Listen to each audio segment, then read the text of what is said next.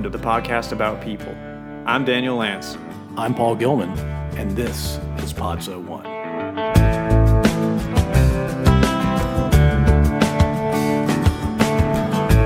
Davis Burnett knew early on that he wanted to be a police officer.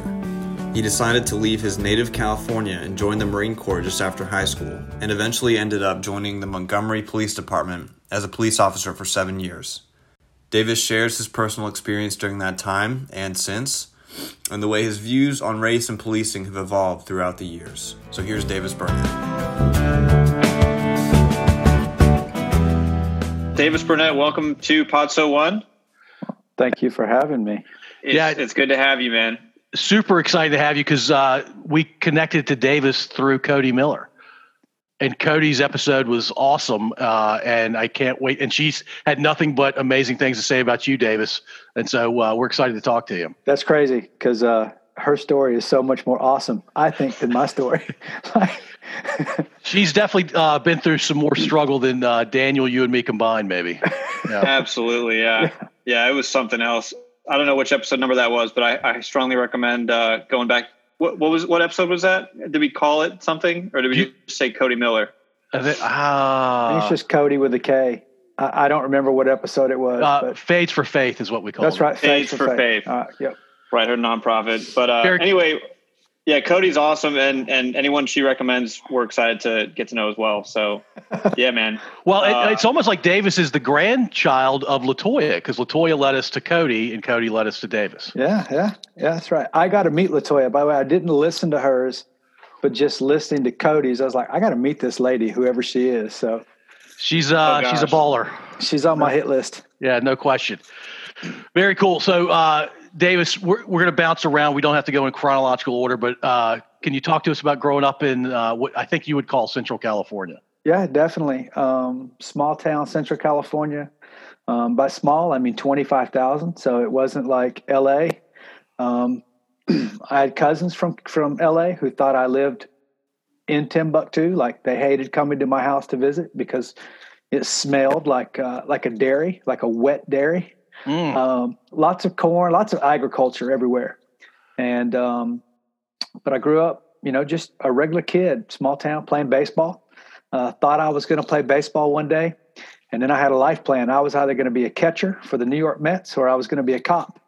And uh, reality set in at about age 14 when I didn't have the grades to play anymore. Oh. Oh. so I floated enough to uh, to graduate high school and and then get out of town. Um, parents, you know, still married. My parents just left after 30 days with me here in Atlanta. Oh wow, that's awesome. Yeah, so you know, I had a good childhood. Man, grew up in a church. They were good people, and I just um, I just had to go. And um, it's not something a lot of people from where I'm where I'm from would do. They tend to stay home and uh, and do the things that their dad did and do the things that their mommy did and and just stay there and raise a family. And uh, I had to go see. And so now what I'm did, in Atlanta, Georgia. Like, what did, what did your dad do for a living? Uh, wow. So my dad did everything from reading meters for Southern Cal, uh, Southern California Edison. And then he worked in house for a builder supply warehouse. And then just as I was leaving home, he was doing route sales for, um, I guess, the same, um, the same builder supply warehouse. Uh, this is back before Home Depot and Lowe's was taking over the world. So, right. um, back in the day, kids, contractors actually had to buy their sheetrock from men who sold it at a at a place that just had sheetrock, and uh, that's kind of what my dad did, and uh, and he did other things too. You know, I had a grandfather that owned a road construction business, so um, I was handling a shovel when I was twelve. Um, working all over the uh, the mountains, the Sierra Nevada mountains, as my grandfather would resurface roads for the forestry department, and my dad and mom would would there's a whole family thing would get in on that. So you, you grew up understanding what real work was. Yeah, yeah, I didn't do a lot of it, but I did have to work. Um, you know, Dad hooked me up with a job one time laying bricks. Mm. Yeah, that's, that's not a hookup. Uh, that's more like a shaft, Dad. Thanks, man. um, and I, I did, I did tile. I, I, started doing tile with a friend of mine in high school. Um, or he was several years older than me, and then I did that just before I joined the Marine Corps. And I actually loved that. And I, I actually story fast forward, I did that later in life, uh, in between stints as law enforcement, and um, I just couldn't do it anymore. I, it just didn't bring me the same fulfillment it did when I was 17. What what makes uh what makes bricklaying a shaft but tiling fun? Like, what's the difference between those two? The weight. Um, when you, you know, when you're the helper for for a mason, uh, you're the guy picking up bricks and like tossing them up the scaffolding, and um, like if you've ever seen the the Latinx guys, right in California, they were all Mexican. These dudes would throw like four or five bricks at a time. They Mm. tossed them up. They, they were I'd have- stacked. They're stacked, right? Yeah, And they toss them, and I'd have to catch them and toss them to the next guy. Or um, I can't remember what they call them, but they're big metal hooks, and they would farmers carry, um, and they pick them up and they'd carry them from one side of the lot to the other because the the forklift can only put them so many places.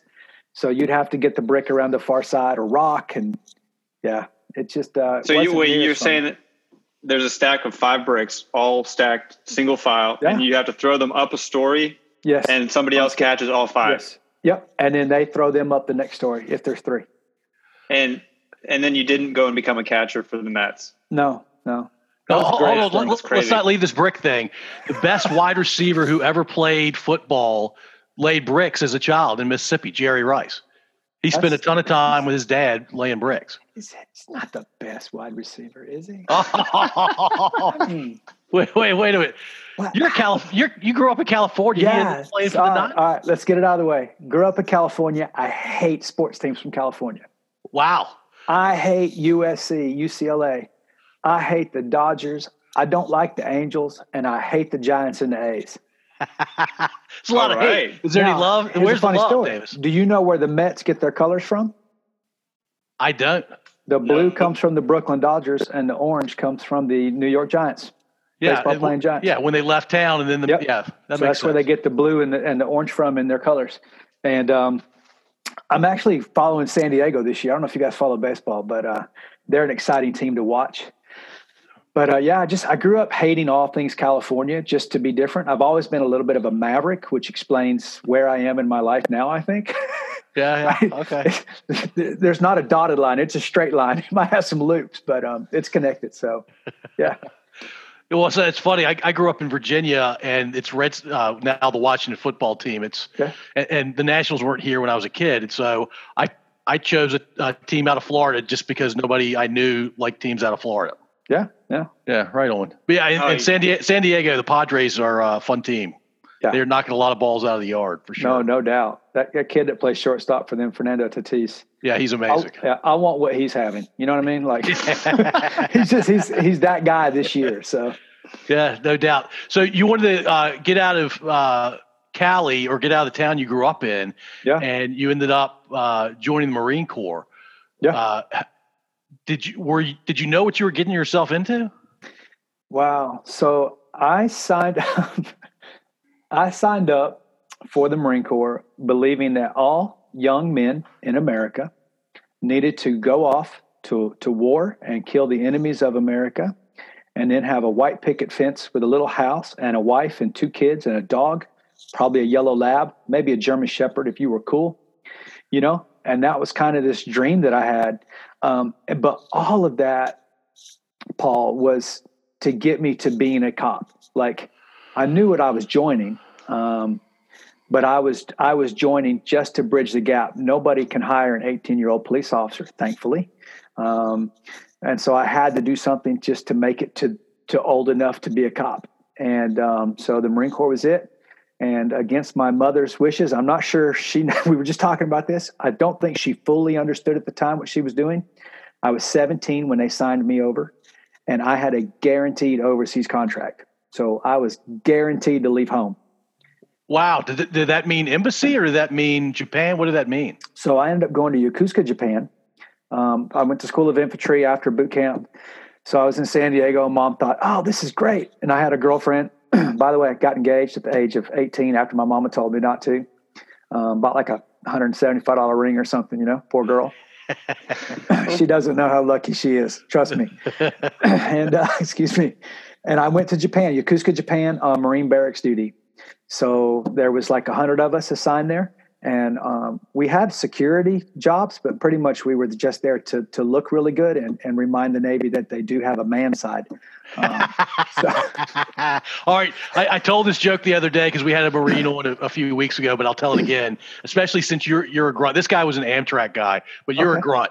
So uh, in the Army, an infantry squad is nine guys, and in the Army they're all infantrymen. In the Marine Corps, eight of the nine are infantrymen. Do you know what the ninth guy does? No. He's a photographer. Yeah, okay. For posterity's sake. I uh, yeah, and I love the Marine Corps. It's funny. Um, I say I love the Marine Corps because I do. Um, but I was a horrible Marine, and I, my guess is if you know Marines, um, they're 45 years old, just like I am and they're running around going, I was a Marine, oorah, oorah, oorah. But when they were in the Marine Corps, they hated it. They called yeah. it the suck. Um, you know, big green weenie. They hated it. All they wanted was out. that's the majority of guys in the Marine Corps. And um, I, am the first to tell people that I was like the world's worst Marine. Um, boredom, idle, idle work is the hands of the devil, and that was me. And so um, I did a lot of cussing, a lot of fighting, a lot of drinking, and I stayed in trouble.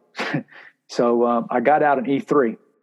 Now, Redemption Road, though, I have a son who's 24 who's a lieutenant in the Marine Corps. So okay, um, that's that's nice. kind of my payback to the Marine Corps. I'm doing it right this time with him. So so, so wait a minute, Davis.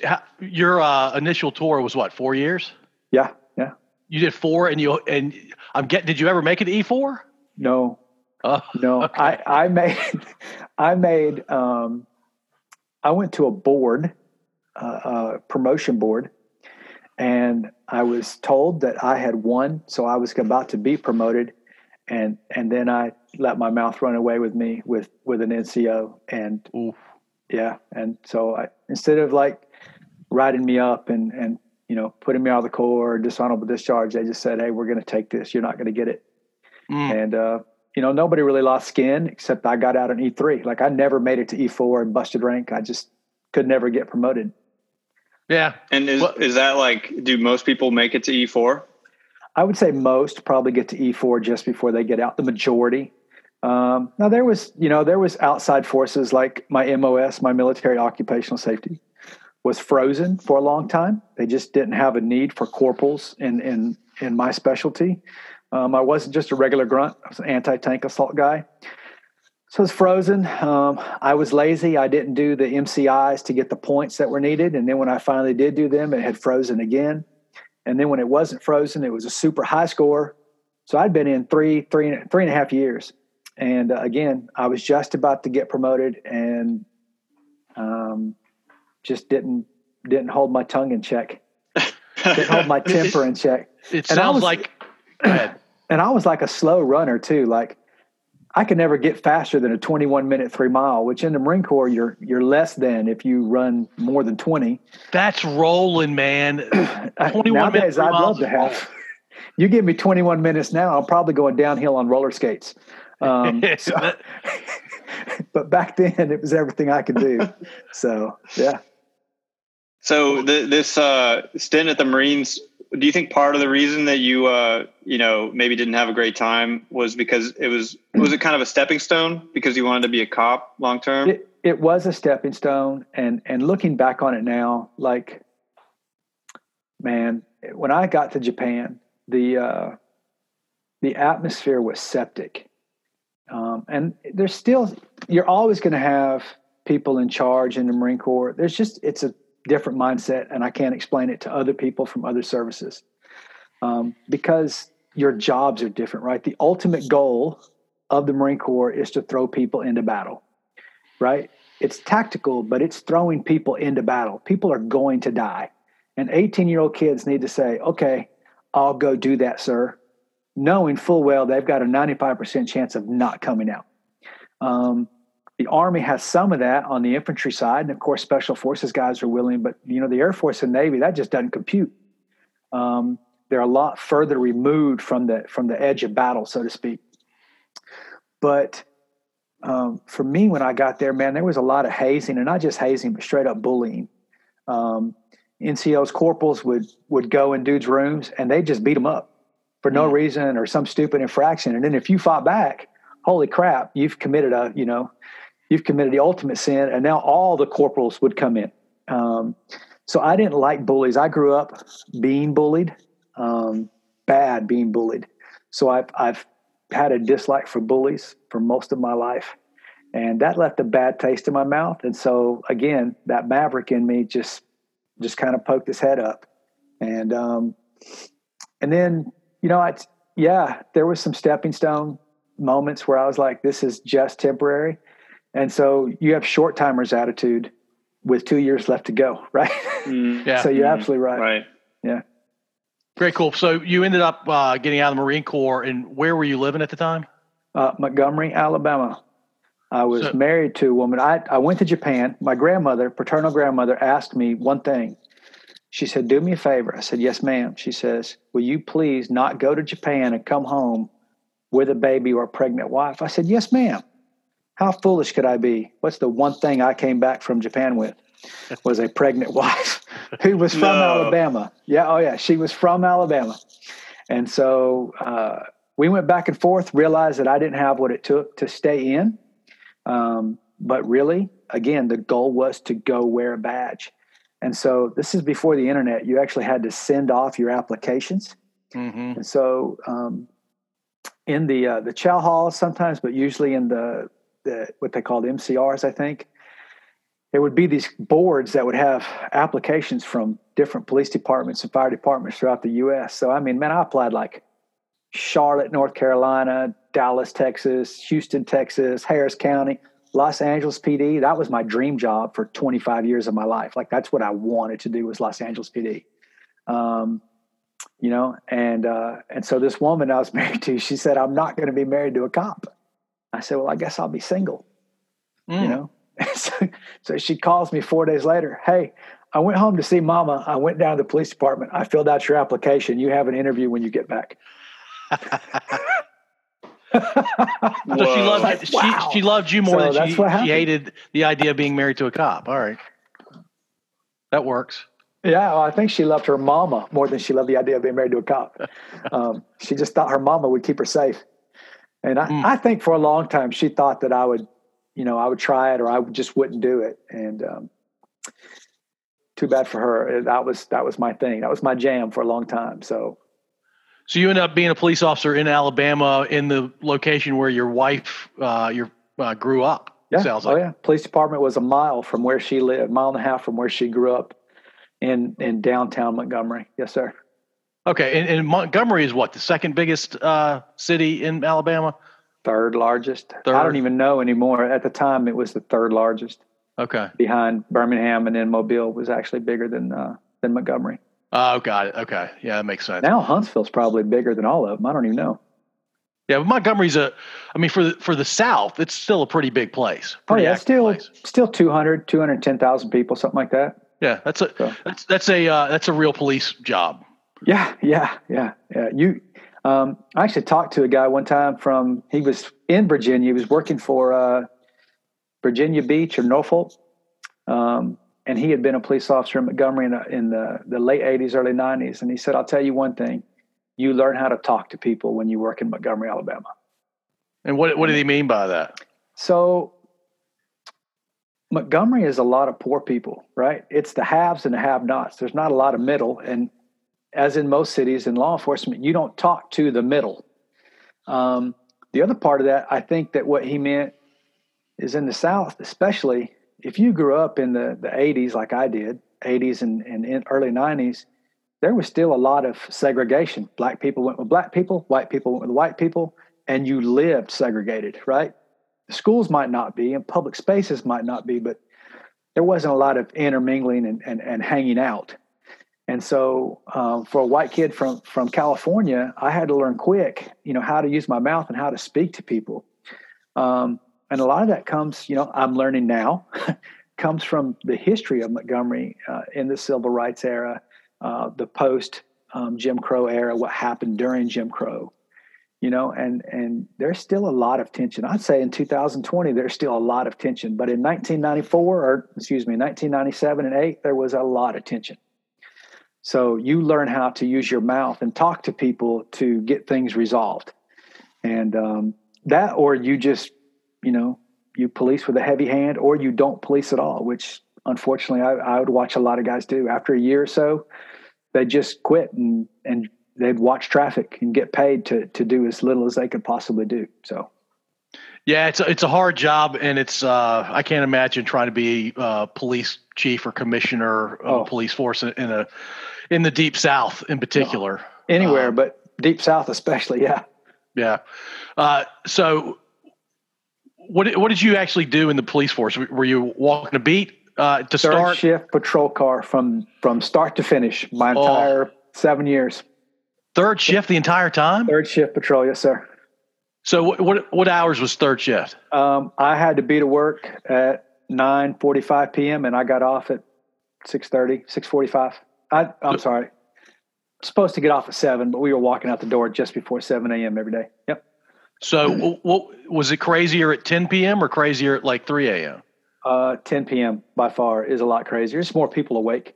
Yeah. Um, but yeah, I mean, a Friday night in a big city like that, yeah, 3 a.m. could be 3 a.m. could be off the hook. So so t- tell us a story that, uh, and, and, look, this is a weird question, but the, the most scared you ever were in those seven years. Tell tell us. Oh wow! Um, so the most scared I ever was in those years, uh, a hurricane was actually blowing through the Florida Panhandle, and so the refugees from Florida had come up just before the storm hit. They'd evacuated a lot of the area, and I was on a special detail, and all I was supposed to be doing was patrolling uh, area called the West South Boulevard which is a, a, very poor area, lots of high crime. That's where all the prostitutes, most of the crack cocaine would be dealt dealt at the time. And um, I was told just to watch the the hotels because all the hotels there normally had five cars, you know. And on a Friday night there might be twenty cars, and that's all local people just, you know, hooking up at the Holiday Inn, so to speak. Excuse me. But um, this night you know they fill up. And so they wanted us just to watch and make sure that the people were safe who were who were you know breaking into the city trying to escape the storm. And i had a guy we pulled over a car um, that matched the description of some robbery suspects that had robbed two persons. And um, my partner turned his back on somebody and i turned around and the guy was was charging at me and he laid me out with with a couple punches Mm. And um, when I finally got my wits about me, he had pulled my pistol out of my holster. Oof. And so we fought over my gun for for a couple seconds, and um, and thankfully I was bigger and stronger. So um, he was a trained boxer, mm. which if you've ever been hit by somebody in a fist fight, that's one thing. But when they're a trained boxer, it's a life changing event. Mm. you know? and uh, mm. and he had you know not wanting to go back to prison on his side. And uh, long story, but I won. I did win, and uh, mainly because I was able to get on the radio at some point. Um, but I'll tell you that I I stood up and uh, immediately went back to my knees. And after about 30 minutes, I walked over behind a medic truck and threw up in the middle of the road because I was just that's the most scared I've ever been, knowing that my pistol was out. Because, you know, say what you want, but when somebody takes your pistol from you, I don't think they mean to just run off in the woods with it you know. So yeah, there's yeah. there's only one point yeah. when they're taking your gun like that. yeah, yeah, yeah. And I've had some close calls in uh, in cars, but nothing that freaks you out like like that. Uh, you're talking about like high speed chases, that oh, kind yeah. Of... Excuse me. Yeah, I mean, I had uh, in that same area one night. I was driving uh, an older Crown Vic, like a probably a 95, 96 Crown Vic. That's still the long ones, um, not the body style that they just retired a few years ago. Right and uh, it just drove so loose and i was trying to get to some officers calling for help and i couldn't keep it in a curve. And i found myself on a five lane wide road going the wrong way just to keep from rolling. And as i went over a hill i missed a car coming the other way by mere feet yeah, I, I got a, a, buddy of mine who's a uh, Virginia wow. State police officer, and he uh, he was in a high speed chase. He was going somewhere between 110 and 120, lost it, and ran smack dead into a giant pine tree. He's lucky he didn't die. Yeah, no joke. The fact that he's still your friend is amazing. Yeah, it's crazy. Yeah, actually, the guy that rode with me that night quit the next day. I, I would consider it. Yeah, he was like, "I'm not cut out for this." I'm gone. I mean, it, so look, it, protect and serve, right? But uh, there there are lots of moments where you, you don't know if that's your last uh, yeah. day on earth, and, yeah. and, a lot a lot of police officers, I, I think many would argue uh, that police officers don't get paid enough to do what they do to put their lives on the line uh, every time they go out. Yeah, yeah, because you don't yeah, ever that, know. That, Go ahead. Yeah, that, that story of uh, of a, of, get, of it getting pulled uh, is that's terrifying. Even just even just listening to. Um, I, I, do want to ask about the the uh, what you were saying about learning how to talk to people uh, mm-hmm. as being one of the important things. Uh, was that sort of formalized as part of your training, or was that oh, sort of heavens, cultural? No. Like no. you got to learn how to. No, that's not. that's not something that the verbal judo, right? It's what what they used to call it. Um, I love to talk. If you guys can't tell, you're going to have to tell me when it's time to shut the podcast down. um, I love to, I, I take after my mama. So when she hears this, thanks, mom. Um, I love to speak. I love to talk to people. I love to get to know people. It's always been, you know, my thing. And so um, that has always been just who I am. And so mm-hmm. I, I learned how to, to use that as a tool for me and a lot of guys, they really have to learn how to talk to people. Um, man, at that time, the education levels were a lot different based on the race. It really was. Um, and just, you know, what you cared about, what, what you, how you cared about how you spoke.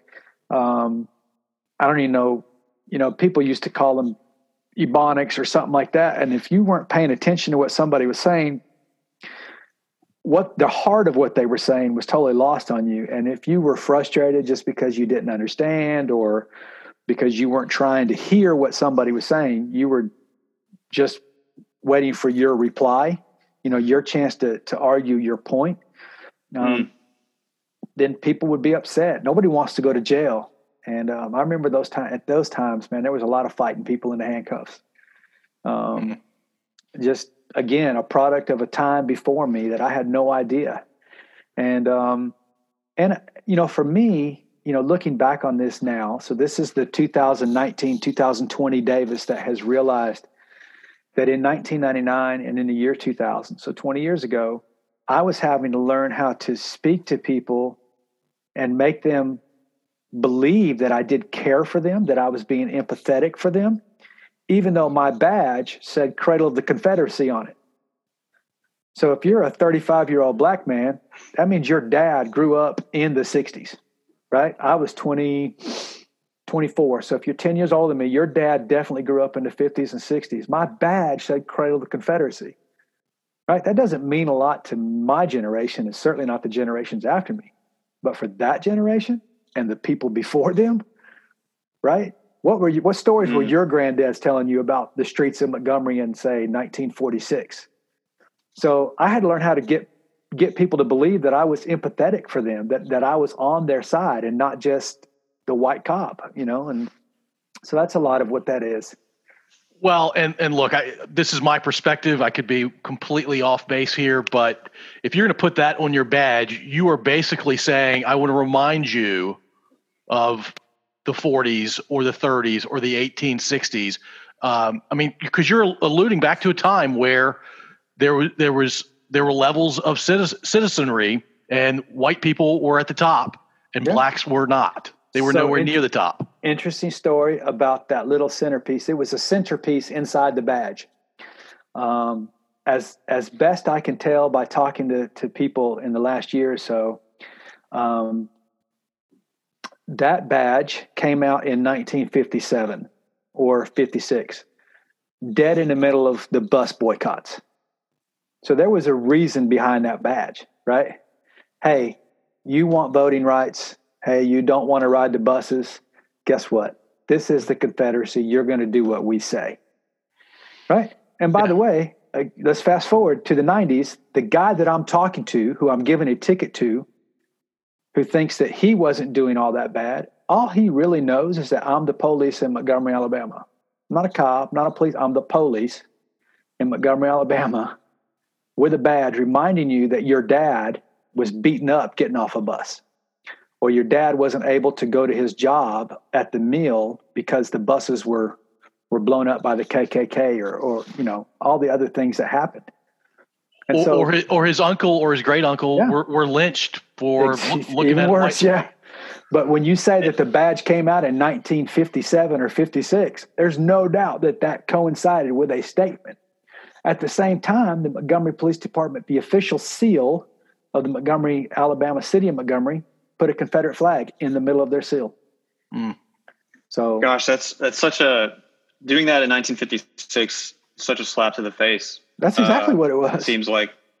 Yeah. Yeah. Um, and I think that you're you have an interesting case because you grew up in California and you you were not an Alabama native. You were mm-hmm. not a Montgomery native, and no. you kind of walked into this police department as a foreigner. What do you think that that kind of outside perspective gave you as you kind of operated as a, as a cop in, in Montgomery? You know, I think that it helped me a lot because I was I was able to talk to guys and say, "Hey, I'm not even from here, so I don't subscribe to the things that you think I do." Right? There's that learning how to speak to people, that verbal judo, right? Um, and yeah. I meant it. I mean, I know I had my own biases just based on growing up with my grandfather, you know, and on my grandfathers. But it really was different. There wasn't a deep seated absolute hatred or dislike or distrust just based on somebody's skin. Um, you know, a lot of that was learned behavior post California, like learned it in the mm-hmm. military from being around guys. But it definitely gave me a unique perspective at the time. Um, you know, I didn't even understand Daniel at first. Like, why does everybody hate me? I'm just doing my job, right? Well, could it be you're six foot two, 220 pounds on steroids with a high and tight? Could it be that? You know, and your badge says, I don't like you, you know, yeah. blouse, boots, and a big oak nightstick. It could be all of those things combined. Yeah, yeah it probably is. So, yeah. Um, and did you get a sense like it, it, sounds like when people got pulled over, they saw a cop and they were like, "You're the you're the police in Montgomery, Alabama." Um, but what kind of levels of trust were there in the police? You know, especially with the black community versus levels of like friendship or relationship uh, with them. You talking about between police and their and the citizens? There was yeah, between like you know regular people we didn't do community policing. You know, we didn't try to make friends. Um, the mayor at the time, um, when I first came on, was uh, looking back on it was no doubt a man who who had some racist creed in him, and uh, we we weren't there to make friends. And I think that's why we had a lot of um, a lot of fighting people in the handcuffs. And by the way, if I if I remember correctly, when I started there, we were still under a federal I don't know what you call it, but basically, if anybody, if you shed anybody's blood, the FBI was going to look into it as a possible civil rights violation. Like we were being watched by the by the feds, some kind of federal mandate because of trouble they had been in, you know, the 80s and and, and earlier in the 90s. Yeah, and, and you're saying 1980s, so, ni- 1990s, not 1880s or no, 1890s. No, no, no, no. I started there in 1990, well, January 2nd of 1998. So, yeah. Yeah, I, I, and Davis, I know you listened to, to the Chris Young episode. It, it, seems like there are parts of Alabama, Mississippi, and I, I don't want to put this on every citizen of those two states. And I, I think I, you could throw Louisiana and maybe parts of Georgia in this, where they just wanted to go back to 1850. Can I include um, Virginia, West Virginia, Tennessee, Kentucky, North and South Carolina, Florida, uh, oh, oh, right? Ohio, oh, Indiana, oh, Ohio. Let's let, we can go as far as Colorado and Arizona. You know, yeah. Um, racism's ugly, and racism is racism, right? Mm-hmm. Um, listening to Chris Young as he's speaking, I'm just like, I know that dude. Like I've been there. I know those shoes. I I know those things. Um, First off, shout out to Chris, and I can't remember his wife's name, the good doctor. Lauren. Lauren Young. I mean, wow. His story about the prom, um, I really want to call that school district like before Christmas and say, hey, how can I help make sure that there is no special prom this year? You know, um, like that's that's on my heart. We'll get to the stuff later, like where I am, but that's on my heart. But hey, Chris, guess what, man? Since your podcast, the state of Mississippi has done away with their flag, and I believe they've already put the new one out. Right? They voted on the new one. They ratified the new they one. ratified yeah. it, so it's out, and I think that's fantastic. Um, I was one of the best podcast gentlemen, by the way. I've listened to it a long time, and you let Chris talk, and he he really let fly. And then when he and his wife came back on, I was like, dude, that's that's it right there. That's the heart of the matter. And um, but yeah, so much of Alabama was like that. Um, I lived north of Montgomery in a in a very a very white bedroom community of Montgomery called Millbrook. And um, again, at the time, guys, you're talking 1999, right? Uh, about this 2001, I had a certain district um, and in this certain district was was four or five neighborhoods, but this one neighborhood was kind of famous for being uh, kind of the white trash area, you know, what we'd call the white trash area of town. There were no black people there ever. When the when when night fell, black people stayed on the other side of this one certain road or on the other. They knew the boundaries of this neighborhood, and um, you know, over time that has changed. But I, I remember vividly, like there really are no black people here, you know?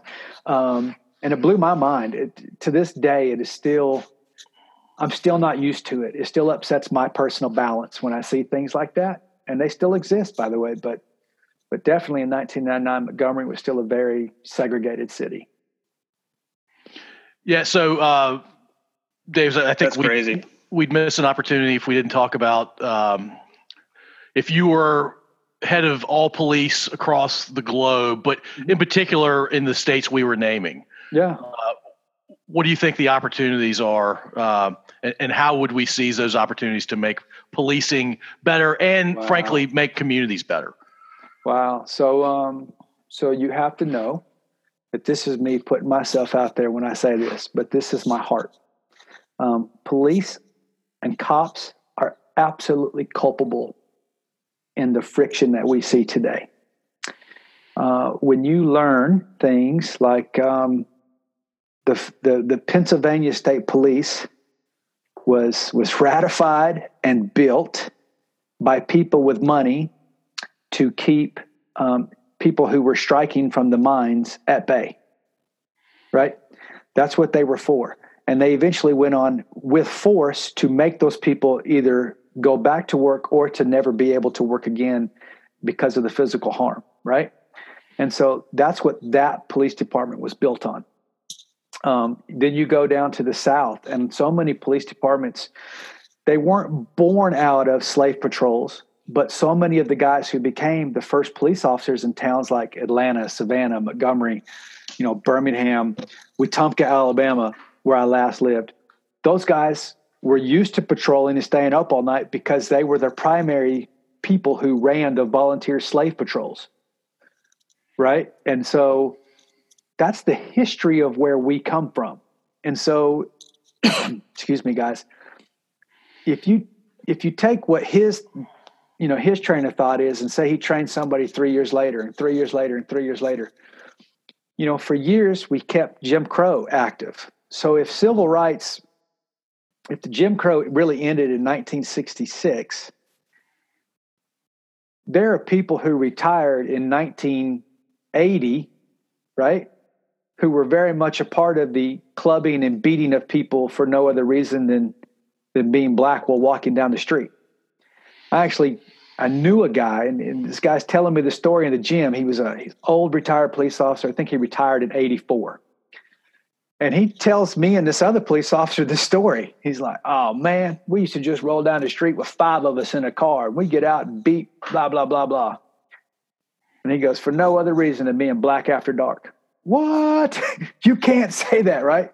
And I told him, by the way, I was like, "Hey, hey guy, I don't ever want to hear that again because I don't believe civil rights has a statute of limitations."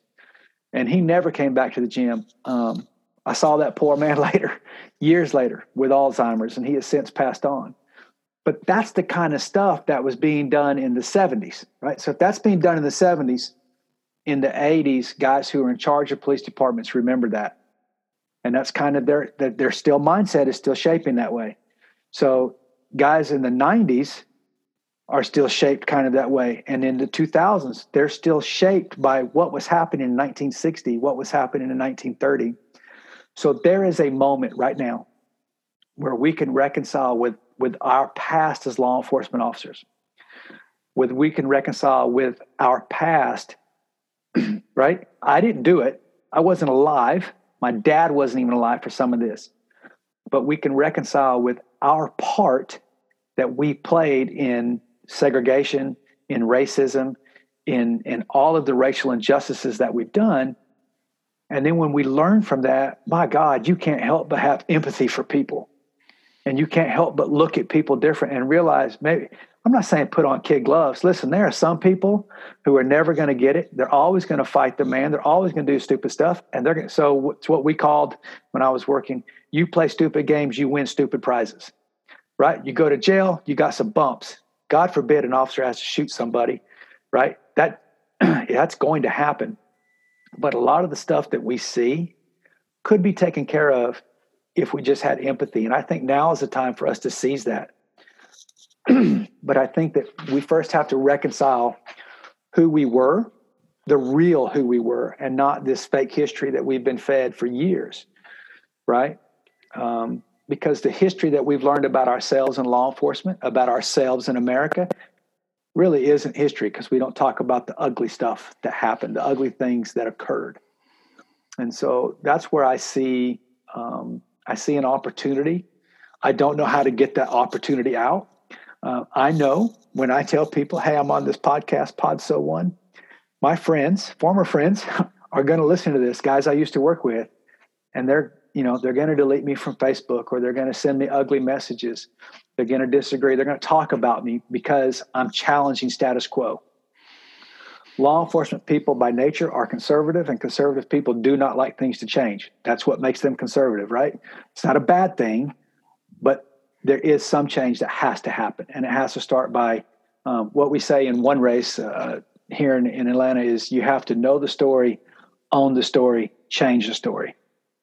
But you can't just change the story, right? You have to know it, you have to own it, and then you can change it. You cannot change it without the other two in those orders. So that was long winded. I apologize, but no, uh, no, no, very powerful stuff, Davis. Uh, you and I had talked about a month ago, uh, so, so, we could do this tonight, and uh, you said you'd had an epiphany back in uh, 2017. Can you tell us about your epiphany?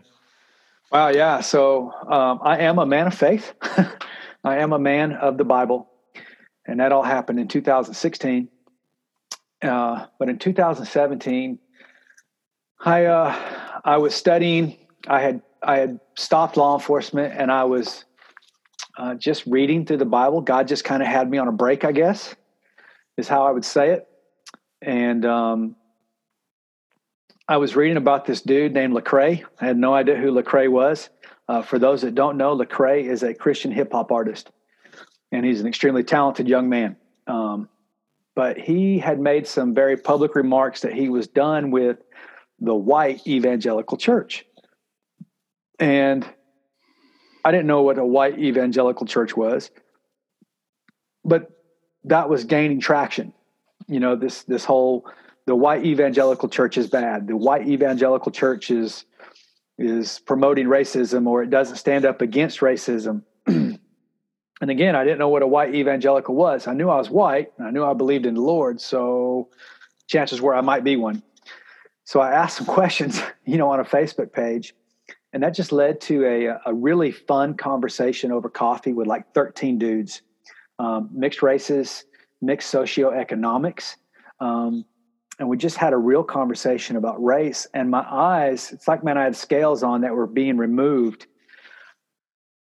where i was hearing stories that you would see maybe in a magazine or reader's digest or in a book or on facebook about a man who's just slightly older than me whose dad worked for michelin for years worked for the michelin tire corporation.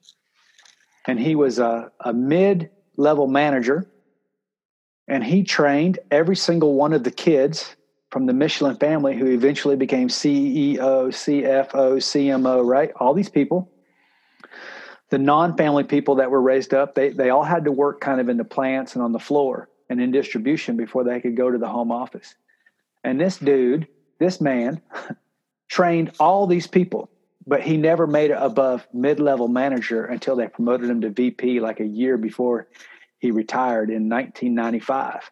Mm. Well, why is that? If he trained all these people and was capable of of training these people up and even had a college degree, what would keep him there? Well, there's no other reason besides race. And he worked for, I believe it was Michelin for something like 40 years, 35 years or something.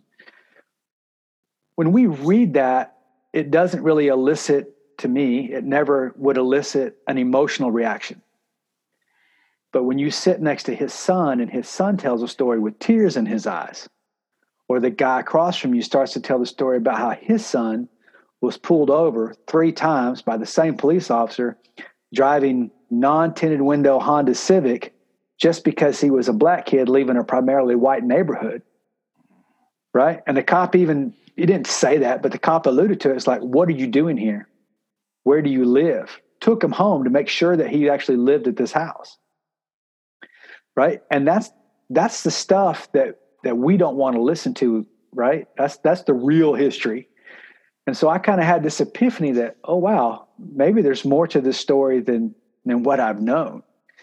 And so um, I was a staunch, staunch conservative. I didn't believe the stories. I didn't believe that that race relations were as bad as they were. And then, you know, God just began to speak to me over time that, hey, this is this is something for you to listen to. This is this is something that's real, and it's very real to somebody else. And therefore you should have empathy and you should hurt with your brother right? You should you should love mercy for your brother and you should seek justice for all people. And so man i was in that all happened not in that one conversation of course but that conversation turned into a group. Uh, we followed a curriculum called be the bridge uh, by a lady created by a lady named uh, latasha morrison from here in atlanta. And it is a faith-based curriculum but it's 12 that's not the 12 step program but there's 12 different steps to go through it. Um, and again it's it is without saying it in such short way but it's knowing the story owning the story and then changing the story. And that's when i i really learned this. Um, proximation creates empathy and so for me to be empathetic with somebody else's plight I've got to be in proximity to them. I can't read your story on Facebook and just call you liar, liar, pants on fire. I can't read your story in a magazine and be like, oh, that dude's full of crap. It's not really like that in Montgomery, Alabama. Well, how would you know? Did you grow up in an all black neighborhood? No, you're a white dude and you patrolled into that neighborhood three times a night, four nights a week when you rode that district. Right? So you don't know what it's like to to not be poor, or you don't know what it's like to be poor and to have absolutely zero chance of getting out of this hole that you're in. And I mean, listen, there are millions of people who were dirt poor, right? Um, friends, I have friends, I have an uncle that all say the same dirt poor, dirt floor poor, sleeping in a bed with six of my brothers, whole nine yards. I made it. You're right, you did. But for every one of the white people that make it out, there's probably you know, or every one of the every ten or twenty of the white people, there might be one black person that makes it out. Um, just because of what we've done in history, and we've created this vacuum that that kind of shoves everything in one corner. And uh, so that's the epiphany I had, and that started me on this racial reconciliation. And um, yeah, I went to that group. I've read some books, and I just uh, continued to read the Bible and, and seek, you know, what I call the Lord's heart for people. And um, again, I put myself out there because it's not a popular stance. But um, I talked about being a maverick when I was younger. And um, this is just yeah. who I am. You know, it's it's come together. It's just, yeah. I'm 45 now, but it's like, oh, okay, now I see what God was doing in those times. So, well, no, that's that's really powerful, man. And uh, I think you know the I think it's easy to minimize uh, you know, you said that you were a former staunch conservative, and, and one of the things I hear a lot from conservatives is is that you know getting followed around in a store once or twice, or getting pulled over doesn't equal racism, or like people say there's there's systemic racism, and then they challenge you and say, "What does that mean? I don't see it anywhere. Give me specific instances of it." And I think that you know that story of you sitting with those men and telling these these kind of qualitative stories that are, that are hard to track numerically and you know aren't going to be reported and you know can't be aggregated to statistically prove like racism.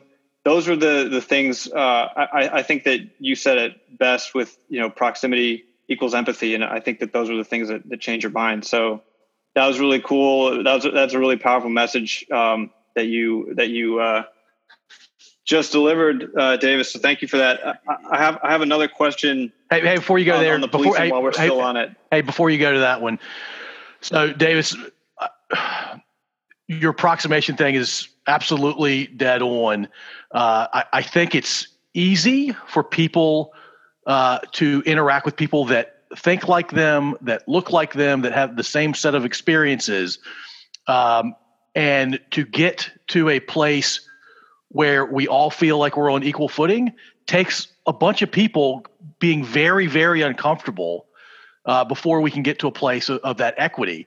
Uh, and I, I, agree, empathy is the key to that. But you first, you have to take a step towards it, and you've made that step. And I think I'm in the midst of, of making that step. Um, and I think this podcast is trying to do it in its own small, humble way of, of, bringing people on with diverse experiences, and when we can, bring them into my basement.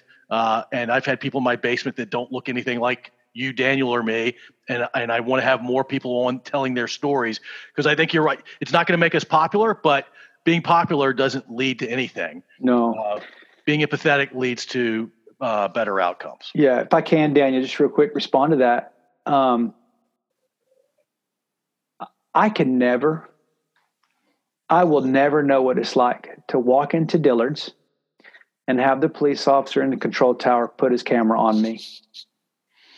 Right? I've never ridden my bicycle by a police car and thought to myself, what's he thinking of me right now? Right? I just, I can throw a luau sign up, you know, a hang loose sign. I could flip him off probably and he'd laugh. Ha ha ha. Drive down the road. Try that as a black man. I dare you. Even when I was a police officer, I can't tell you how many times I got a call on somebody for walking while black. I worked night shift for a small sheriff's department, and and I want you guys to hear me.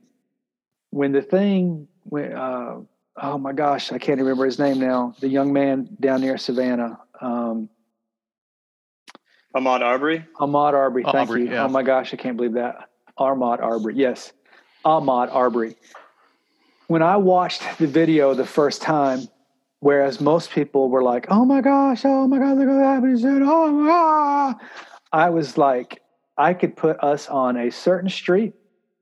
I could name the retired deputy DA investigator. I could name his son. I could name the black kid who got shot. I could name the investigators that would come, and I could name who would tell me to go home and shut up, and the DA will take care of it in the mm. place that I used to work, the county that I worked in. That's it's it's just the way it is. Like people of color do not get the benefit of the doubt most of the time. Law enforcement wants to say they do. District attorneys want to say they do. Man, there's listen thousands of things that that that do happen correctly in the judicial system. I believe there's more that happen correctly every day every month, every year then don't.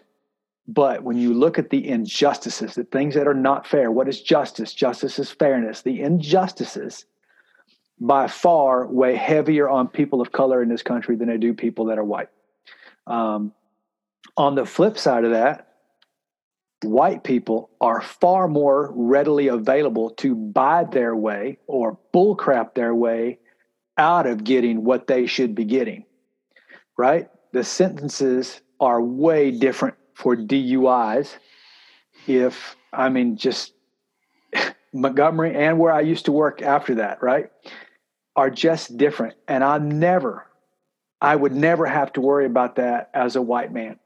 Um, you know, I don't have to worry about, you know, what somebody's thinking about me when I pull up in the car next to them, right at a stoplight But you know, there are people in this world that have bought into the lie that all black people are animals. And so when a black guy pulls up with his window down and he's got some braids in his hair and some tattoos on his arm, holy crap, that's a gang member. Well, I hate to tell you, but it's probably Lecrae who has led more people to Jesus than I will ever think of doing. Right? And if we're talking about what pastors or people of Christ look like, man, it's Imago Dei, right? God made us all to be in his image. So he wanted pretty people, right? And he made pretty people white, he made pretty people brown, yellow, black, red, right? And from the moment we landed on this rock that we call the United States, anybody who wasn't white was in the minority and they were pushed to the side.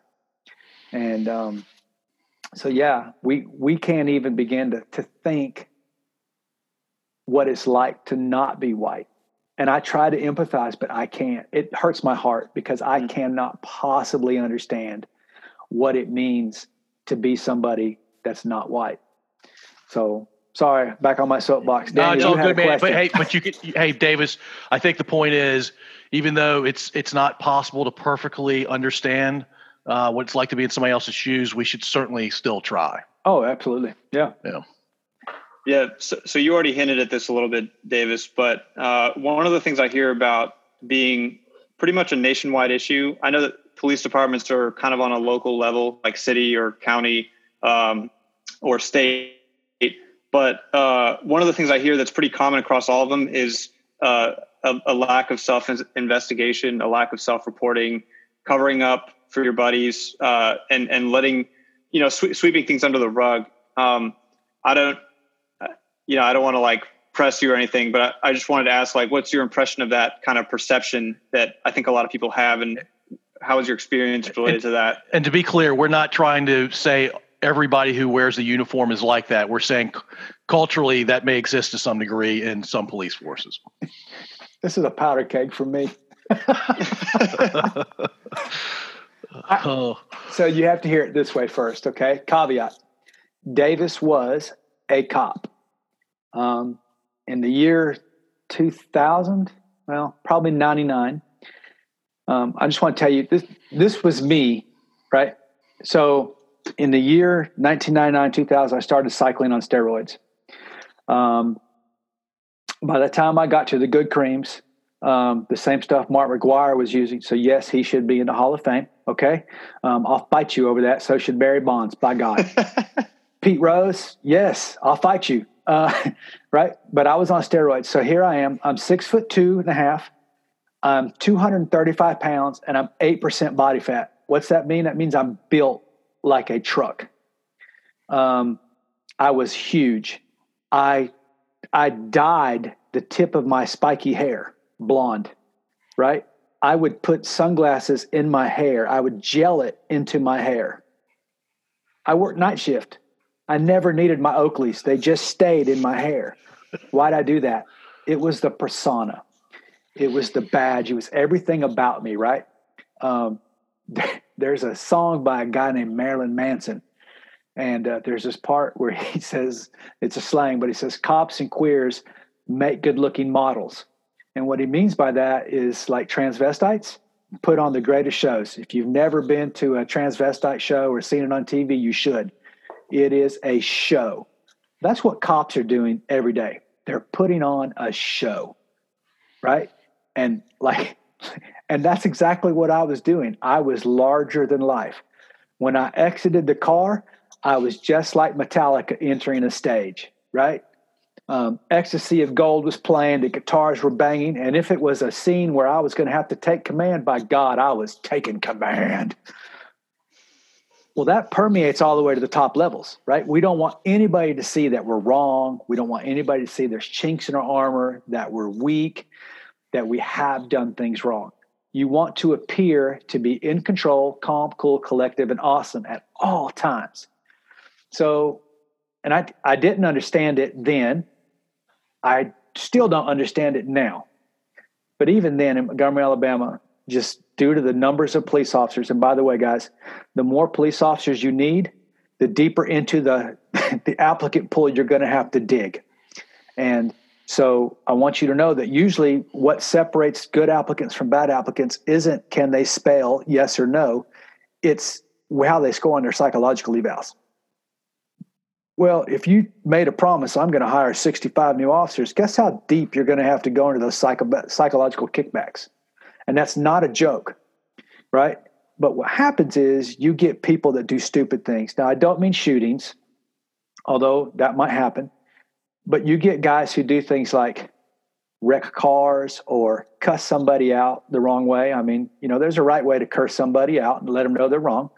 Um, you get cops who fight more than others. You get cops who were picked on in high school and they only want to exact a revenge. You get cops who do things like sneak up on a lady's house and look through her bedroom window after they'd been on a call at her house three nights before. That kind of stuff happens all the mm. time. Cops are just people, you know, men and women.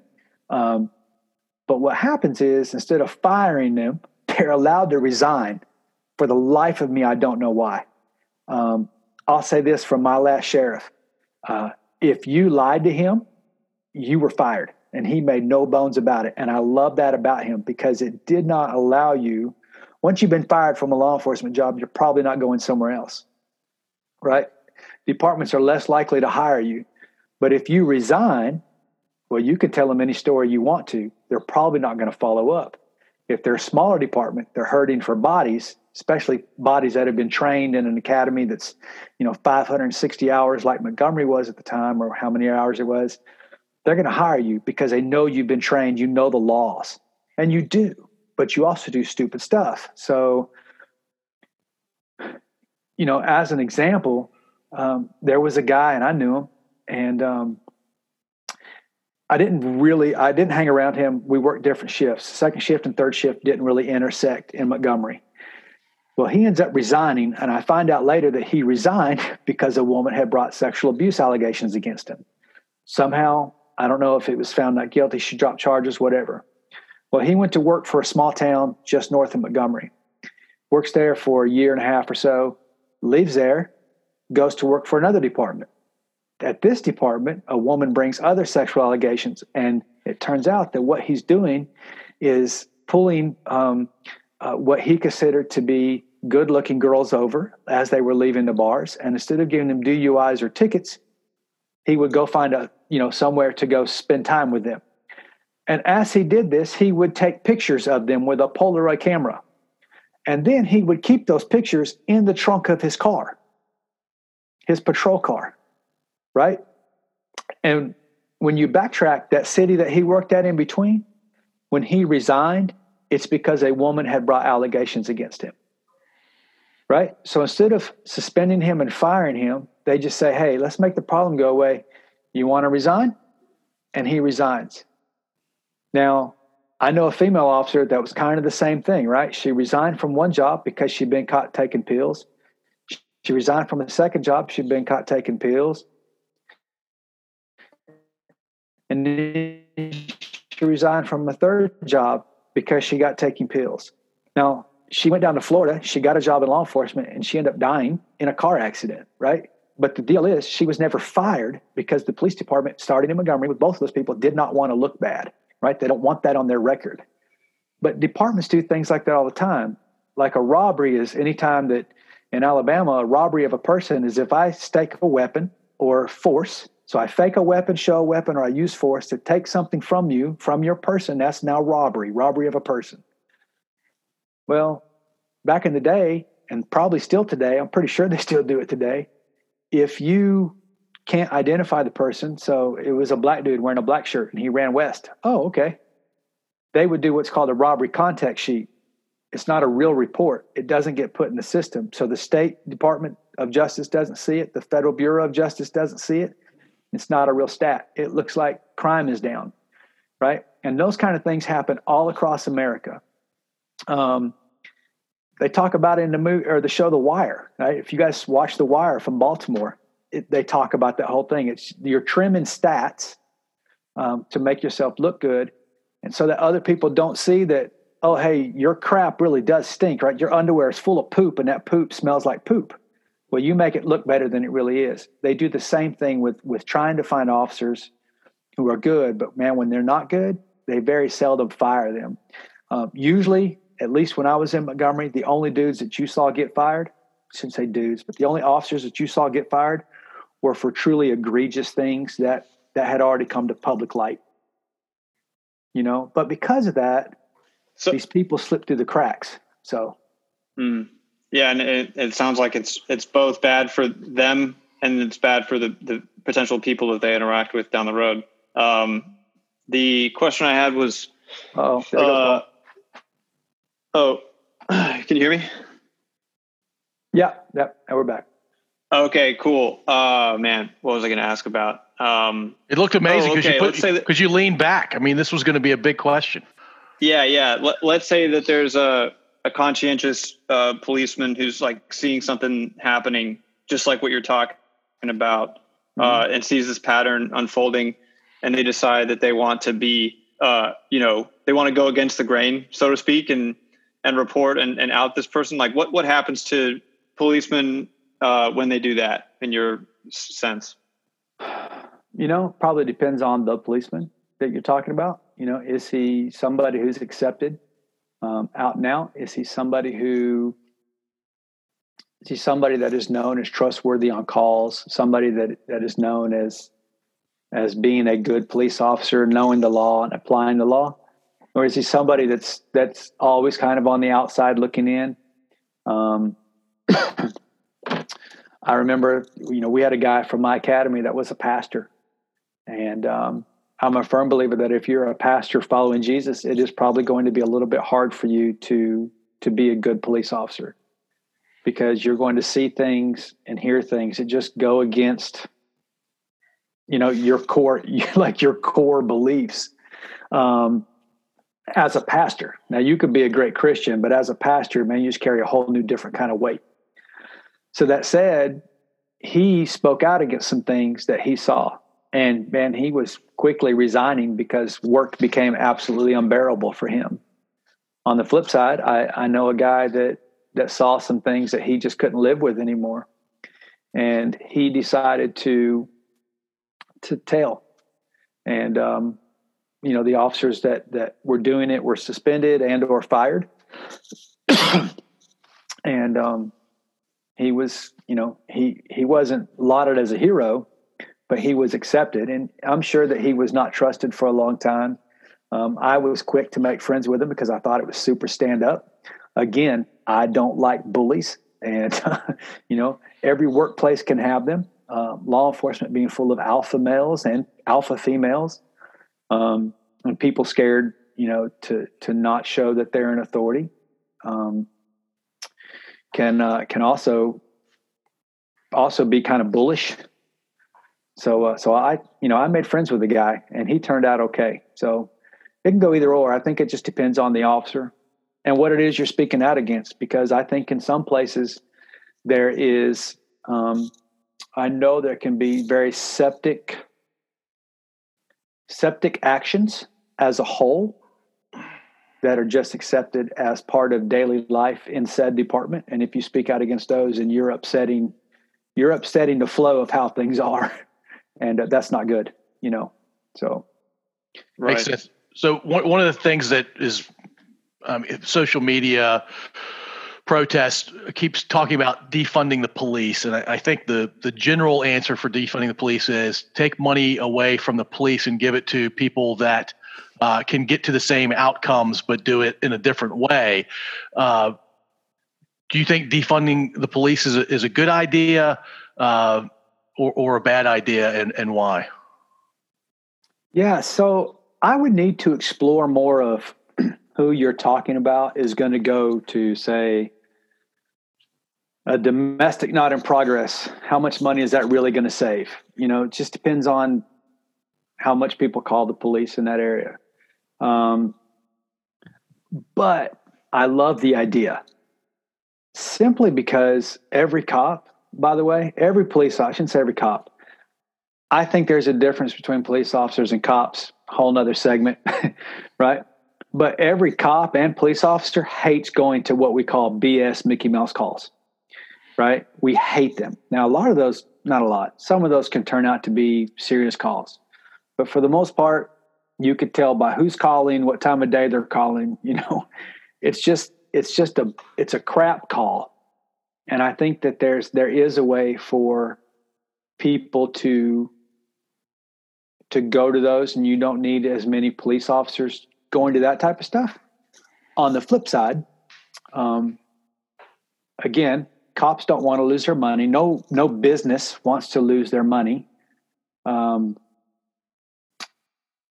and so if you defund the police, you're taking money from them. Are they losing deputies or and or officers? And if they're not, what are those deputies and officers now doing with their free time? Well, they're probably aggressively patrolling what what is called, you know, broken window policing, um, which, by the way, I agree with. You know, that's where I'm. I differ from a lot of people that I speak to. You know, is I believe in broken window policing because I've seen it work. Um, it doesn't have to always be an arrest, but broken window policing makes sense to me. Um, the theory of it, anyway. And um, can you can you tell us the, just the theory of it real quick? Yeah. So broken window policing is if you stop the broken windows, the kids throwing rocks, the guys. I hate to to use this term, but you know Eric Garner, the guys selling cigarettes on the street, then you'll stop the people who are you know, dealing small amounts of marijuana on the street. So now you're going to stop the crack being dealt on the street. And you kind of, you know, if you put all the petty stuff down, then the big stuff doesn't happen as much. Mm-hmm. Um, you know, and I've seen it work and I've seen it not work.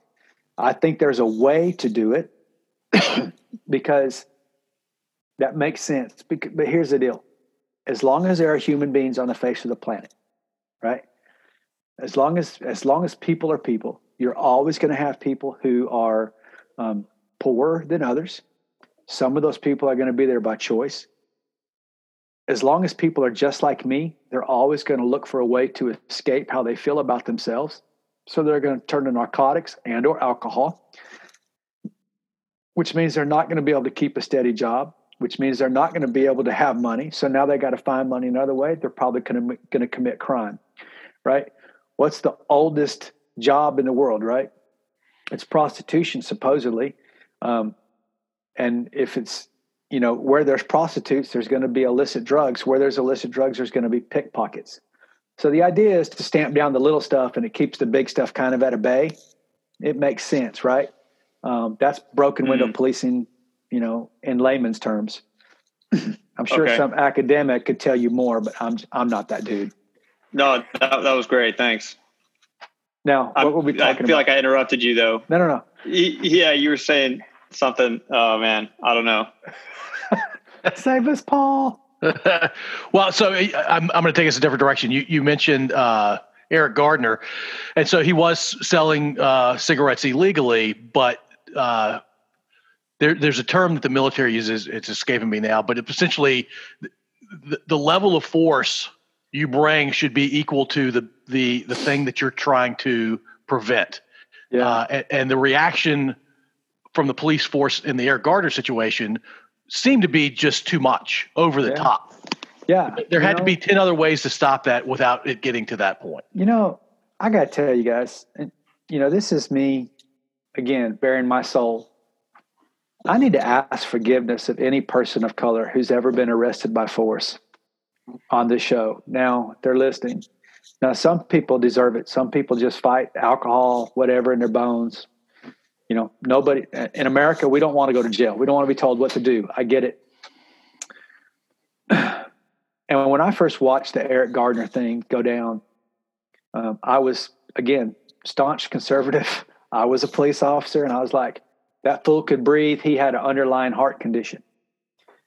Well, now I'm totally on the side that, that you know you're bringing up, Paul. Where why were there five or six officers to go take this one dude down for selling a freaking cigarette? A cigarette, really? How many of you smoke?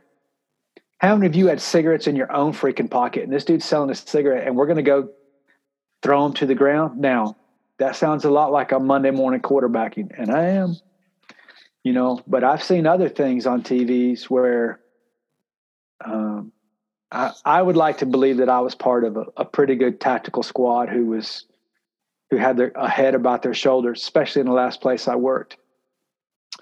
But um, you know, I've seen officers gang up four or five deep to go into a house to get a guy or to go just to a domestic. And it's pretty much because the guy is known to fight, but he wasn't fighting then, right? His old lady was just calling on him because she knew the police would come. So he was either one going to have to leave or two, he had some, you know, bullcrap warrant, but we're sending five guys in there. Right. And by the way, a lot of times I'd watch those departments, they weren't going in there to ask questions and investigate. They were like, well, Davis is fighting with his old lady again. He's got that one warrant. Let's go put him in jail. And then, you know, fights on. and yeah, if you bring five guys in my house, put me in jail, and I, I really do think that that I haven't done anything wrong, you're probably not going to put me in handcuffs without a little bit of a struggle at least. And um, yeah, I'm with you. Like, how much force was needed for a dude with a cigarette? Was it worth his life? Absolutely not. Um, you know, and then I've seen some other shootings or, or or incidents that have happened in law enforcement that the rest of the world saw as as you know blatant, you know, lynchings is is the word we're using. And I look at it from a, a law enforcement point of view and go, you know, I would have done the same thing. So before you crucify all those cops, remember, I was one, and I you're talking to a guy, I would have done the same thing. Um, which allows me to have a, a, really unique perspective with people. And, um, and it's, you know, we've had some fun conversations and, and, um, I've definitely had my life changed. And I hope that I've also helped, you know, people who are, are really outspoken against law enforcement see it as it's not always, it's not always as bad as it looks, you know? What, one of the things I'm, I'm really enjoying about this conversation is that you really give balanced answers. You always say kind of one side of it, and you go on the flip side, and then you, you give the other half of it. Uh, so it's been really cool. Um, but uh, well, you know what I that gives you. you know, hey, do you know what that gives you, Daniel? That gives that? you the, the better answer in the middle, typically. yeah, or it's it's just a really cool way to to kind of show the uh, the truth that can show up on on both sides um, yeah, that's a good issue. way to put it. So I've heard that you know the, with the defund the police thing, a lot of people say uh, a lot of these problems can be solved by social workers. I'm not sure exactly what you meant by Mickey Mouse calls, but I'm assuming those are types of calls that, that can be handled without a gun, uh, relatively peacefully. Uh, you know, what is the difference? Do you think between a social worker and a police officer? Like, what kind of situations would need a police officer instead of somebody without a gun? Yeah. So ongoing domestic, you know, he just ran out the door or both parties on scene or, you know, and escalate up from there. Definitely somebody with a gun and a badge and a bulletproof vest because domestics are absolutely a horrible place to go. Uh, so domestic, you mean like domestic abuse? Domestic violence. Any it doesn't have to be domestic violence. If one party calls on the other party, then I would say even if they haven't hit each other, and they say, I just want somebody to show up and tell him to go home. Well, you've called. I can't make him go somewhere else if he lives there, but I do have to come out and make sure that that there is no physical abuse going either way. Um, and a lot of times those, because they're such an emotional call, um, those can turn ugly really quick. So I think a law enforcement officer should go to that. Now, when you call on Tuesday because your old lady cut your tires on Saturday, that shouldn't be somebody with a badge and a gun and a, a marked car with lights on top of it going to that call. Uh, matter of fact, I don't even think we should go to that call. Um, I don't even, you know what I mean? Like if it's been four days, you're only reporting because you're pissed off because he hasn't, you know, he hasn't brought you or she hasn't brought your your money that she promised. Um, I use that scenario because I once had a girlfriend cut the tires on my truck. Oh, uh, Dang. Yeah, yeah, yeah, yeah. Um, you know, man, there's so many calls, but like, and and by the way, a lot of departments. I know in the South, I've seen this. Like citizens on patrol, there'll be like retired business people who put on a uniform and they just ride around and report things that they see: trees in the roadway, they help direct traffic at accident scenes, and they go to those calls and do the initial reports for things like, you know, somebody broke into my house. Well, have you been in a house? No. Okay, let's send somebody with a gun. Have you been in your house? Yes, I've been in my house. I've been here for 30 minutes. There's nobody here. And I have a list of all the things stolen. Okay, we're going to send an old man over there to take, you know, take the report, that kind of stuff. Um, but you know, there's a lot of things that law enforcement does that people don't think about until they need law enforcement. We used to joke all the time. You get pissed off when you see a deputy flying at 100 miles an hour until it's you who called the police and you're trying to figure out what took us so long to get there. Right? Right. If the cops just driving by your house, God, why do the deputies drive so damn fast? Hey, somebody hit my mailbox last night. They threw their dog out the window and it hit my mailbox. Okay, what took you so long to get here? It was not an emergency call, like you know, that kind of thing. And um, Mm. but there's lots of things that, that officers go to, by the way, that that only an officer could do, that only that authority that comes with a badge. And, oh man, that's a that's a hot word, the authority that comes with a badge. But there is an authority that comes with being the quote unquote professional. You should know the law and how to apply it. And um, there's lots of things that that only a deputy would be able to handle and handle correctly. And um, you know, defund the police. it really. Go ahead. Sorry, you. No, I'm sorry. I, didn't realize you weren't done yet. Go ahead. Yeah. So just real quick, a story, right? Love story time. Um, I went to a call one night, and it's it's two couples fighting over boundary lines with an easement going down to a lake. Now, if you're rich and you're white and you live on the lake, it's yours. This is your kingdom. And they have been fighting over this property line for years. And they had been getting, each one had been getting different surveys um, done. And so when Paul would get his survey done, Daniel would go pull the stakes up. So then Daniel would get a survey done and Paul would go pull the stakes up. Now, Uh, should there be a deputy out there on that call? Does that sound like something a deputy should go do? No. But guess what happened five minutes before I got there? Mm. One old man went and got his shotgun and fired it out across the lake, across the house of the other house, or across the roof line of the other house. Well, now, does Paul, who's retired because his podcast was so successful, now he's just citizens on patrol? Should Paul be out there doing this call? No, Paul's pooped his pants because somebody has shot a shotgun. So now the deputy has to go anyway. So it's a really like, again, somebody's going to have to break this down for me. What do you mean by defund the police? And I need absolute clear parameters. There can't be gray areas for a dispatcher. A dispatcher has a hard enough job. Um, the smaller the unit, so now they're, you know, the more jobs that they have to do, the harder their job is. Uh, that's a job I wouldn't want. Being a deputy is easy. Being a dispatcher is not. So, um, Yeah, I, I, I, I've never been either, but I think uh, your dispatcher comment is mostly like day to day. It's a really hard job. Deputy's job is hard in situations, but they don't happen every single day. no, no. Yeah, uh, that, that, that- that's a great uh, story you just told. By the way, Yeah. uh, I probably would have pooped my pants if I was the old man in that scenario.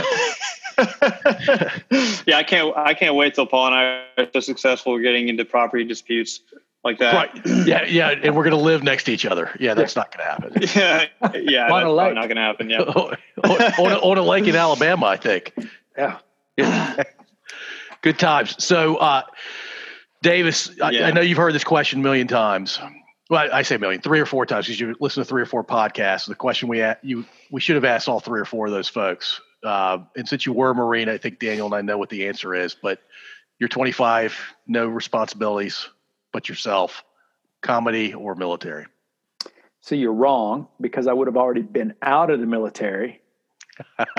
So, So the question's I probably would have tried stand up Uh, comedy. Listen, Yeah. I grew up watching Denis. Oh Leary. man. I, I grew up watching Denis Leary, who was like, he was funny back in the day. Um, I loved the A and E channel because they had evening at the Improv, and um, I always wanted. I've always wanted to be a stand-up comedian. Thankfully, I know that I'm not that funny. Um, I, I can make people giggle, but I can never stand there night after night. Um, you know, and just do it for a living. And I couldn't imagine the peanuts those dudes get paid to do that. to start with, especially, right? Oh my gosh. Like, wait, I have to go to the veterans home again or, or, or, the local what is it uh, the local vfw again with all six drunks? Ah. i'd rather just stick a pencil in my ear and slam it. Oh man. But you, you, would choose that. So you would have done the marine corps before you turned 25 and then do stand up maybe oh, for oh, yeah. a little bit. Yeah. And if you could talk about your time in the marine corps it's pretty x-rated. So yeah it's pretty funny stuff. I mean it's not like marines are grown-ups yeah, th- there's a lot of material there. There's uh, no- we were the most immature people I know by far. So yeah. Hey, let, let me. Um, I actually have a real thought here that may be useful around po- this whole question of policing or defunding the police. Yeah. And this is not de- defunding. I don't know how the money works out here, but dispatcher's job is to figure out who should go uh, to what, and it's usually based on the kind of unit that needs to respond, or is it just a deputy that needs to respond? Uh, and it's, I imagine you tell me, Davis, it's it's whoever's closest. They're trying to figure that those logistics mm-hmm. out. Mm-hmm. Um, but I, I think there's something to your old, old guy uh, notion where there's clear. I don't need somebody with a pistol going to. The, well, in some cases, I don't need to respond at all. Other mm-hmm. cases, mm-hmm. I need the old man without the pistol. Other cases, I clearly need somebody who is trained at dealing with potentially violent situations. And then there's a bunch of gray between the old guy and the police officer with a gun. Okay, great. Take all that gray and default it to the police officer because you just don't know how it's going to turn out. Yeah. There's so a chance then, that it goes good or bad. So great, let's let's send the police officer. Yeah. I think there's a place for the older guy or gal. Oh yeah. the, the nonviolent work. I think there's something absolutely to that. Oh yeah. I just there's more gray than there is clearly defined. That's the problem. yeah, well, and so we have to we have to work on those definitions yeah, for sure. Like what's but, the definition? Yep. Yeah, but w- even in a perfectly defined world, you're still going to have some gray that exists, just because every situation is different. But yeah. I think I think police departments, I think local governments, whether it's county or cities or towns, they they need to do some real serious thinking about how they can come up with those definitions and then mm-hmm. execute against mm-hmm. those definitions. Absolutely. So. Yeah, All right. I, I think that the that America is a unique breed as well because we're the most heavily armed country like ever, and there are guns everywhere, and that's always something. You know, that shotgun example that you gave. That's an example of a situation that's otherwise peaceful and probably would be peaceful, uh, turning very violent very quickly just yeah. with one gun in the picture. So yeah. it's. Yeah. I think you're right that you know there's got to be a, a way to be able to react when uh, situations escalate, which in the South and all across the country, really, uh, they they certainly can. Um, yeah. So, Davis, tell us what you're up to these days. Wow. So, um, I'm a CrossFit level two certified trainer. So, I work at a local gym in Chamblee, Georgia. Uh, people ask me, What do you do, Davis? And I say, I strive to make people better than they were yesterday. That's my short definition. The long definition is I lead a small group through our church uh, here in Atlanta, make a church called Victory. I coach CrossFit. I have conversations, you know, based around race relations and racial reconciliation. I talk to people all the time about discipleship, about you know how do we apply the Bible to our lives as as husbands, as as fathers, as brothers, right? Being a brother of one another. Because I grew up the son of, of parents who loved me, who were Christians, but man, I had no idea what it meant to be a husband or to be a dad. Even though my son turned out great, that was I don't even know what that was. Um, well, really, I do. I was I I raised my son to not be me, and it worked because I was terrified of me and I didn't like me. Mm. I was very ashamed of who I was. So now I spend my time doing that, man. That's what I do. I um I'm looking at, at writing a book with my wife um, about my sexual addiction and, and her using sex as a tool. Both of us were very broken people before we came to faith. And um, we want to write a book for couples um, about forgiveness, not just forgiveness um, of Jesus for us and our sins, but uh, forgiveness for each other. It's possible, right? It's possible for us to coexist after the horrible things that I did to her in our marriage. Uh, my unfaithfulness record is by far and away something of shame. It is absolutely shameful. And so I want to help men do that. I want to help men be better followers of Jesus by loving people well. And that's what I strive to do, guys. I, I just strive to love people well So if that's talking about law enforcement and trying to bring clarity to the picture, that's why I tell both sides of the story, Daniel, um, or race relations, which I'm part of a leadership cohort called One Race. There's a, a group in Atlanta called One Race. Um, I can hook you guys up with them, by the way. Phenomenal people, and uh, and worthy of, of, telling that story and what they did. Um, you know, and so I'm, I'm part of that because I believe in it. I believe that that we are meant. If we're going to see healing, Daniel asked me earlier, what's what's the possibilities right now in this moment? That was just about law enforcement, right? But I think that we as America um, starting in a church if we want to can be um, the healing process right? We can we can really put some salve on the on the healing process. We can be the aloe vera to a really bad sunburn um, by by learning what the real story is. And and you don't have to know every fact right? But you do have to acknowledge. Paul you you and i talked about this with with what happened at work with your coworker and and i'm sure you've talked about it on your podcast before but by learning a little bit of the story and owning our part of it. That doesn't mean I'm I'm taking account for oh I did this or even my family did this, but just saying wow, that's really horrible, and I'm sorry that that happened, and then helping to change the story by talking about it. It's going to take millions and millions of conversations to make things different. We're trying to erase or not erase, but we're trying to change the narrative in the last 60 years for something that took 450 years to build. It doesn't happen overnight. Um, my son's generation and his children's generation are going to be the ones that really make a difference. And um, so that's what I'm doing now, man. I'm just making inroads and loving people well and hopefully making folks better than they were yesterday. I think that's a, a great title for the, the podcast is know the story, own the story, change the story. And uh, I think that your mission is excellent and your, and your message is powerful, uh, Davis. So I really oh, appreciate oh, you having shared it. I, yeah. I everything he just said, and I'm so happy that we brought Latoya on, who led us to Cody, who led us to you. Yeah, well, you know what started my thing with Cody was I started talking about what's your plans for 2020, and and we're starting. I'm supposed to have a meeting this week. Um, I'm starting a ministry, a nonprofit that's going to bring CrossFit intersecting with inner city kids, particularly Latino kids um, who otherwise couldn't afford it, wouldn't know it. They're just sitting at home. They're homeschooling, maybe maybe they're not, but somehow I'm going to get them um, in the realm of fitness where they can see positive role models. They can receive positive self image by by obtaining goals on their own and achieving things, and then from there they um, hopefully can grow and, and, and learn that, that they are they are worthy people. Because I think being Latino in America right now, you probably feel a little bit worse than than any other color person just based on uh, you know the last couple of years news cycles. yeah. So um, so that's my goal for for yep. you know the next month. Start that off. So well, everything you're, this, everything you're involved in is uh, super positive and meant to help your fellow man. So I wish you the best of luck in all of that. Oh, thank you. I love what you guys are doing. Yeah. Is it?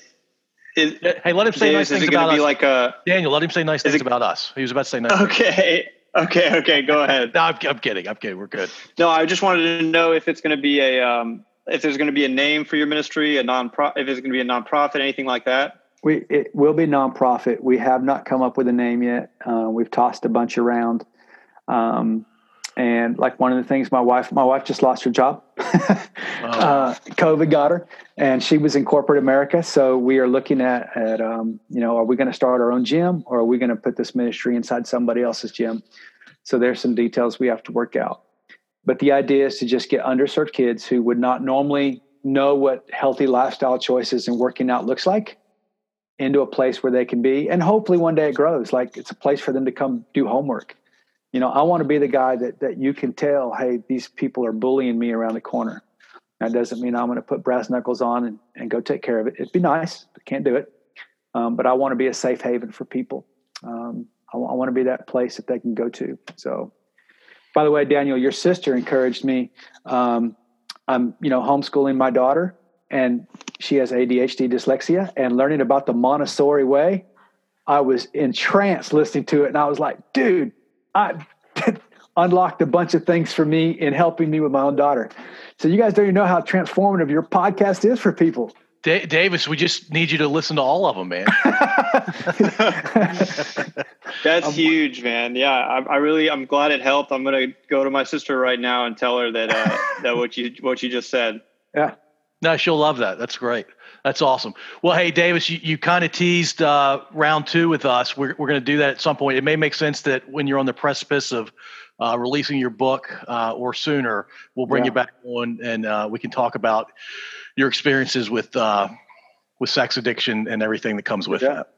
I'm, I might even pull a Chris Young and just you know I might drop the the the knowledge on you with bringing my old lady because she knows I shouldn't call that. She's going to kick my butt. No, listen, my my wife, wonderful lady, we'll call her. Yes, my wife is a phenomenal person um, in so many ways. Other than being an, an, Auburn grad and rooting for the Tigers, but other than mm. that, um, you know, I'll forgive her. So roll tide.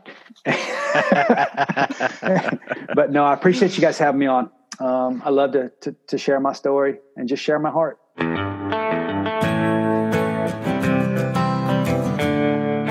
If you enjoyed this episode, feel free to subscribe through whichever app you're using. To share your thoughts, head over to our website at podso1.io, and there you can comment on episodes or send us feedback directly. Thanks for listening.